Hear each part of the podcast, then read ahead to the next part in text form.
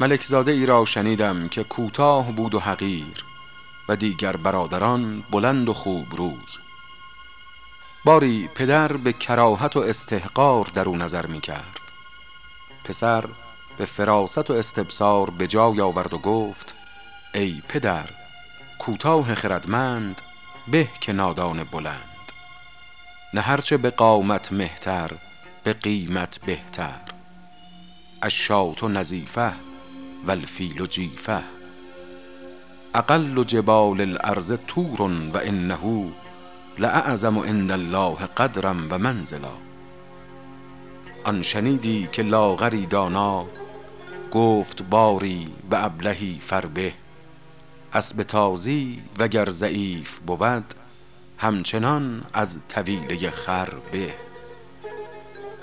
پدر بخندید و ارکان دولت پسندیدند و برادران به جان برنجیدند. تا مرد سخن نگفته باشد عیب و هنرش نهفته باشد. هر پیسه گمان مبر نهالی باشد که پلنگ خفته باشد. شنیدم که ملک را در آن قرب دشمنی صعب روی نمود چون لشکر از هر دو طرف روی در هم آوردند اول کسی که به میدان درآمد این پسر بود. گفت آن نه من باشم که روز جنگ بینی پشت من. آن منم گر در میان خاک و خون بینی سری. کان که جنگ آرد به خون خویش بازی می کند. روز میدان وان که بگریزد به خون لشکری. این بگفت و بر سپاه دشمن زد و تنی چند مردان کاری بینداخت. چون پیش پدر آمد زمین خدمت ببوسید و گفت ای که شخص منت حقیر نمود تا درشتی هنر نپنداری. اسب لاغر میان به کار آید روز میدان نه گاو پرواری. آورده اند که سپاه دشمن بسیار بود و اینان اندک. جماعتی آهنگ گریز کردند. پسر نعره زد و گفت ای مردان بکوشید یا جامه زنان بپوشید.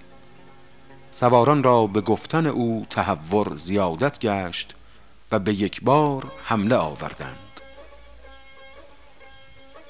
شنیدم که هم در آن روز بر دشمن ظفر یافتند. ملک سر و چشمش ببوسید و در کنار گرفت و هر روز نظر بیش کرد تا ولی عهد خیش کرد. برادران حسد بردند و زهر در طعامش کردند. خواهر از غرفه بدید دریچه بر هم زد. پسر دریافت و دست از طعام کشید و گفت محال است که هنرمندان بمیرند و بی هنران جای ایشان بگیرند. کس نیاید به زیر سایه بوم ور همای از جهان شود معدوم. پدر را از این حال آگهی دادند. برادرانش را بخواند و گوشمالی به واجب بداد. پس هر یکی را از اطراف بلاد حصه معین کرد تا فتنه بنشست و نزاع برخاست که ده درویش در گلیمی بخسبند و دو پادشاه در اقلیمی نگنجند. نیم نانی گر خورد مرد خدا بذل درویشان کند نیمی دگر. ملک اقلیمی بگیرد پادشاه همچنان در بند اقلیمی دگر.